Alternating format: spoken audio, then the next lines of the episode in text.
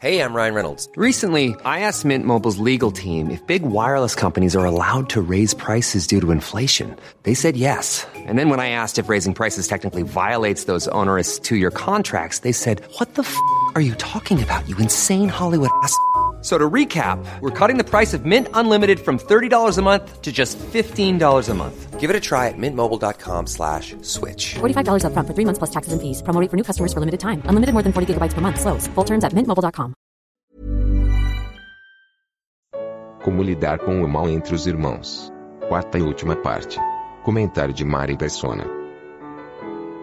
Então ele coloca aqui aquele que, que foi ofendido no- no- no- com o propósito agora de buscar justiça fora entre injustos, né?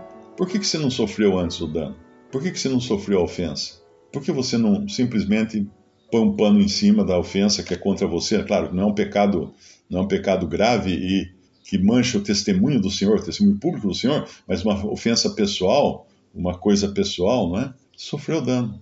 Ah, mas ele me deve dinheiro. E aí? O que você vai fazer? Você vai na justiça? Você já devia ter tido a sabedoria antes de se precaver. Se você já conhecia a pessoa, se você já conhecia as possibilidades disso acontecer, você devia ter se precavido antes. Porque você vai encontrar em muitos lugares pessoas que realmente não querem trabalhar. E, a Bíblia, quando, quando os apóstolos falam que aquele que não quer trabalhar, esse também não coma, ele não está falando de, de bandido, de pessoas que estão aí pelo mundo, tudo. Ele está falando da Assembleia, dos irmãos. Ele está falando do meio dos irmãos. Então, entre os irmãos, você também tem que ter o discernimento de identificar aqueles que não gostam de trabalhar, aqueles que vivem de, de, de golpes, de, de querer tirar vantagem de tudo, que vivem pela lei de Gerson, né? Você tem que saber identificar. Então, se um desses vem para você, fala, "Ô, irmão, preciso prestar um dinheirinho aí, não sei o quê, você já sabe, você já tem a ficha do cara. Você não é bobo. Você tem que aplicar, não Mateus 5, que fala assim, dá quem pede, né? Dá, não, não é, nesse caso não. Porque lá em Timóteo, Paulo fala, se alguém não quiser trabalhar, não coma. Então você vai falar para ele, amigo, você vai ficar agora, você vai perder esses pesos, esse peso que você está querendo perder pelo regime, não vai comer então, porque você não, não é uma pessoa confiável nesse sentido. Se você não tem como, não sabe como cuidar da sua própria família, né? Como é que você vai depois querer, querer ser fiel ou, ou legal comigo, né? Ou, ou honesto comigo? Você não está sendo honesto com seus filhos, não é honesto com a sua esposa, não é honesto com a sua família? Eu não vou esperar a honestidade de você, então nós vamos ter que, não vamos poder fazer esse negócio. Tipo assim, é como Tancredo Neves, né? Tancredo Neves, que foi, chegou a ser pre- presidente do Brasil por poucas horas, aí, ele, ele tinha um caso que ele contava, contavam dele, né? Que uma, uma pessoa chegou para ele e falou assim: Doutor Tancredo, eu vou lhe contar um segredo. Ele virou e falou assim: Não, não me conte, não, meu filho. Não me conte, porque se você é dono do segredo, você não conseguiu guardar, eu não vou, eu não vou guardar o seu segredo também. Então, se você perceber que a pessoa não é idônea para certas coisas, você tem que tratar da maneira adequada essa pessoa. A Bíblia não faz, não faz do crente um bobo que pode ser enganado com qualquer um, por qualquer um. Não. A gente tem que ler todo o contexto bíblico para perceber que existem os aproveitadores e esses aproveitadores sim, têm que ser tratados de maneira adequada.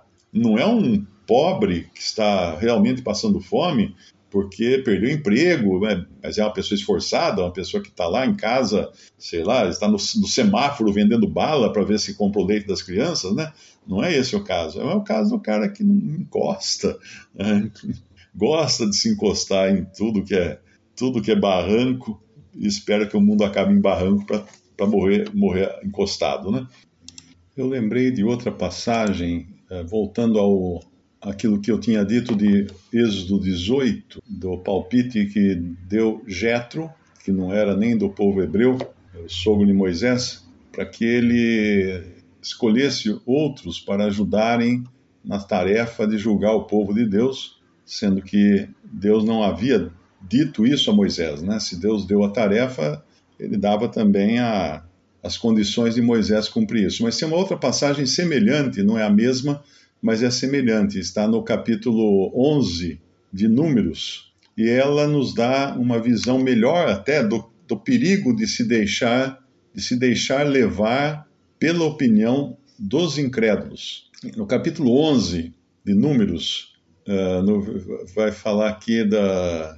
Aconteceu que queixou-se queixou o povo falando que era mal aos olhos, aos ouvidos do Senhor, e ouvindo o Senhor, ouvindo o Senhor, a sua ira se acendeu, e o fogo do Senhor ardeu entre eles e consumiu os que estavam na última parte do arraial. Então aqui nós vemos Deus julgando, julgando o seu povo. Então o povo clamou a Moisés e Moisés orou ao Senhor e o fogo se apagou. Mas aí no versículo 3, uh, uh, o 3 continua, né? Chamou aquele lugar Taberá, por quanto o fogo do Senhor se acender entre eles. Mas no versículo 4, e o vulgo, o vulgo que estava no meio deles, veio a ter grande desejo, pelo que os filhos de Israel tornaram a chorar e disseram: Quem nos dará carne a comer? Lembramos-nos dos peixes que no Egito comíamos de graça, dos pepinos, dos melões, dos porrós, das cebolas, dos alhos. Mas agora nossa alma se seca, né? coisa nenhuma há senão este maná diante de nossos olhos. E era o maná como semente de coentro e a sua cor como a cor de bidélio. Espalhava-se o povo e o colhia em moinhos o moía, ou num grau o pisava, em panelas o cozia, e dele fazia bolos e o seu sabor era como o sabor de azeite fresco. É interessante essa passagem porque, num outro momento, uh, o maná é descrito como tendo o sabor de mel, ou seja, uma coisa gostosa. Né? Ninguém falava de cozinhar o maná, de fazer qualquer outra coisa. Mas agora aqui, o maná tem gosto de azeite fresco. Eu nunca tomei azeite fresco, eu nunca experimentei azeite fresco. O azeite que nós normalmente usamos não é um azeite fresco assim como a azeitona que nós comemos, não é uma azeitona fresca. A azeitona fresca, ela é, ela amarra toda a boca como, como banana verde. É que nem comer banana verde. Você enfia a azeitona fresca na boca, ela amarra a sua boca. Tem um gosto horrível. A azeitona que nós comemos, ela, ela é curtida, né? O azeite também vem de azeitonas que são curtidas e extraído então o azeite. Então o maná que, tinha, que era gostoso, tinha gosto de mel, agora no, no paladar deles já virou uma coisa ruim, uma coisa horrível para se, se tomar. Mas uma coisa que chama atenção aqui, no versículo 4, é, em outra versão fala: E o populacho que estava no meio deles veio a ter grande desejo das comidas dos egípcios. É interessante lembrar que quando, quando os hebreus saíram do Egito, não saíram só eles, saíram muitos outros que aproveitaram a porteira aberta, né? Quer dizer, a hora que estava sendo aquele povo, milhares de pessoas saindo do Egito, é claro que todos os estrangeiros que moravam no Egito, que também estavam trabalhando em regime de escravidão ou descontentes com o tratamento que tomavam no Egito, o que, que eles fizeram? Eles pegaram carona naquela caravana de Moisés e saíram junto com eles. Esse povo é o vulgo. Em outra versão fala o populacho. Em outra versão fala a grande mistura de gente que estava no meio deles. Então, de repente, não era mais um povo único que, que atravessava ali o deserto. Tinha os hebreus, mas tinha também gentios, ou outros povos, uma mistura de povos, que caminhava junto com eles. E é claro que um, uma coisa acaba influenciando a outra, e sempre nós somos sempre mais influenciados pelo mal do que pelo bem. Então esse populacho sentia saudade da, da comida do Egito. E, mas a, a, saudade vem, não lembra das coisas ruins, né? Você só lembra das coisas boas na saudade. É que nem a mãe, quando depois que tem o filho, ela não lembra da dor que ela sentiu. Ela só lembra agora do filho, ela só lembra da parte boa. Uh, Deus fez, Deus nos criou de uma maneira a, a perdermos a memória para a dor e conservarmos a memória para o prazer. Nós, porque se nós lembrássemos da dor do modo como ela doía, nenhuma mulher teria outro filho. Pararia no primeiro. Porque se você, você, você pode pensar num prazer que você teve e sentir uma pontada de prazer só de pensar, porque o seu cérebro é feito para isso. As coisas prazerosas, ele faz você de repente pensar, puxa, que alegria, aquele dia, nossa, que, que prazer. Daí você começa a se sentir também dentro daquele clima de prazer, mas não na dor. Deus colocou um certo bloqueio na nossa memória porque senão nenhuma mulher teria um segundo filho. Pararia no primeiro, porque a dor do primeiro já é tremenda. Ela pararia ali, né? Então, o povo ali lembrava das coisas boas, mas não lembrava que eram escravos. Eles lembravam de alguma coisa boa, mas nada da escravidão. E isso contamina, contaminou os que eram os filhos de Israel, os filhos da, como fala aqui, né? Os filhos de Israel foram contaminados por essa, essa coisa deles. E começaram também a, entrar, a cantar a mesma música, né? Tornaram a chorar, disseram: Quem nos dará carne a comer? Lembramos-nos dos peixes que no Egito comíamos de graça, dos, dos pepinos, dos melões, dos porrós e das cebolas, dos alhos, mas agora nossa alma se seca. E quando descreve aqui o maná, é uma droga esse maná. É horrível, péssimo, sabor nenhum, né? Tem gosto de óleo de, óleo de, de azeite fresco. Aí no versículo 10, então Moisés ouviu chorar o povo pelas suas famílias cada qual a, sua, a porta da sua tenda, e a ira do Senhor grandemente se acendeu e pareceu mal aos olhos de Moisés. E disse Moisés ao Senhor: Por que fizeste mal a teu servo? Por que não achei graça aos teus olhos, visto que puseste sobre mim o cargo, o cargo de todo esse povo? Concebi eu porventura todo esse povo? Dei-o eu à luz para que me dissesses: Leva-o ao, ao, teu colo, como, como a ama leva a criança que mama a terra que jurasse seus pais? De onde teria eu carne para dar? Aí ele começa a reclamar. Aí ele fala: Mata-me, peço-te, se tenho achado graça aos teus olhos, não me deixes ver o meu mal. Aí vem Deus dando uma ordem para ele, no versículo 16. Disse o Senhor a Moisés: Ajunta-me setenta homens, os anciãos de Israel, que sabem serem anciãos do povo, e seus oficiais, os trarás perante a tenda da congregação, e ali estejam contigo. Então eu descerei e ali falarei contigo, e tirarei do espírito que está sobre ti, e oporei sobre eles, e contigo levarão a carga do povo, para que tu não a leves sozinho. Então, o que aconteceu aqui? Moisés duvidou da capacidade que Deus tinha de, de energizá-lo, né? de, de dar-lhe poder para tomar todas aquelas responsabilidades. Ele duvidou. Por quê? Porque ele foi na conversa do, do populacho, que por sua vez havia contaminado o povo hebreu. Então a falta de fé nos leva a olhar, a buscar nos incrédulos soluções para questões dos crentes. E é isso que está falando lá em 1 Coríntios 6. Uh, Quando que nós vamos buscar, então, julgar, buscar ajuda fora para julgar entre os crentes coisas que, que deveriam ser julgadas entre os irmãos? Aí nós vamos procurar a opinião de incrédulos. Porque daí nós não estamos mais crendo que o Espírito Santo seja capaz de nos guiar de nos dar sabedoria para julgar aquelas coisas. E aqui Moisés, uh, ao contrário lá de, de, de Jetro, a opinião de Jetro, que não foi Deus quem capacitou aquela multidão toda, que Moisés vai, vai trazer um, uma multidão lá, um grupo de pessoas para ajudar ajudá-lo nas tarefas de julgar o povo, né? Aqui é Deus quem faz isso, mas por causa da falta de fé de Moisés, porque se, uh, se eles tivessem, tem um versículo acho que fala até até da, eu não acho que é em outro lugar, que falta da, da falta de fé. Aqui não, versículo, versículo 23. Porém o Senhor disse a Moisés, depois que Moisés reclama, né, faz toda aquela reclamação, no versículo 23 o Senhor disse a Moisés, teria sido encurtada a mão do Senhor? Teria sido encurtada a mão do Senhor? Ou seja, o que aconteceu? O que, o que, o que foi diferente agora do que foi quando eu abri o mar para vocês passarem, por exemplo. Não é? Será que o poder do Senhor tinha diminuído aqui de capacitar Moisés a levar a carga desse povo?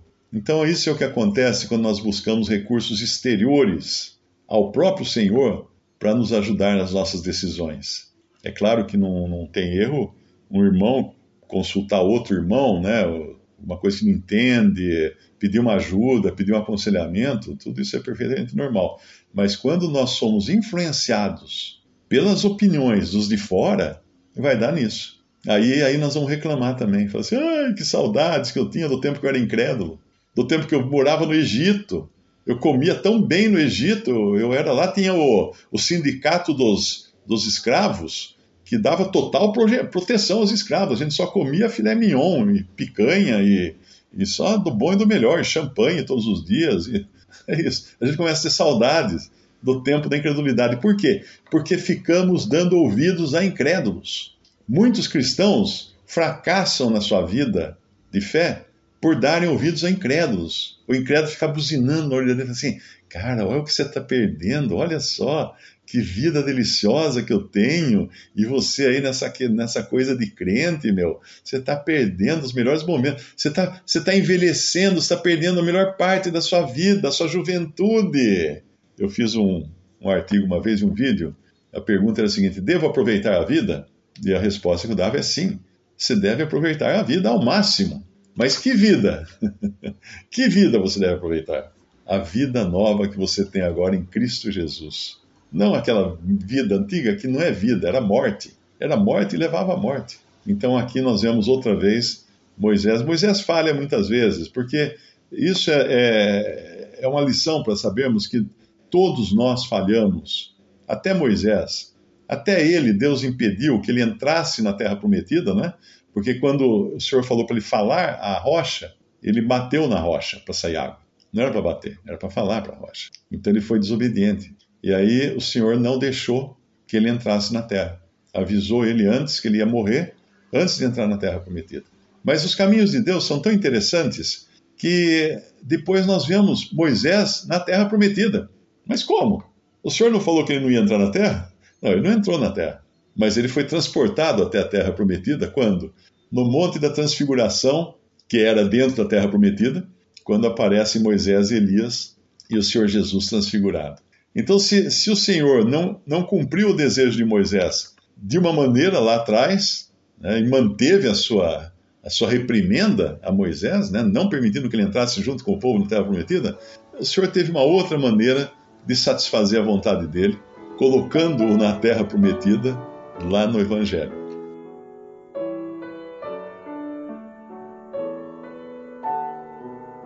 Visite respondi.com.br Visite também 3minutos.net.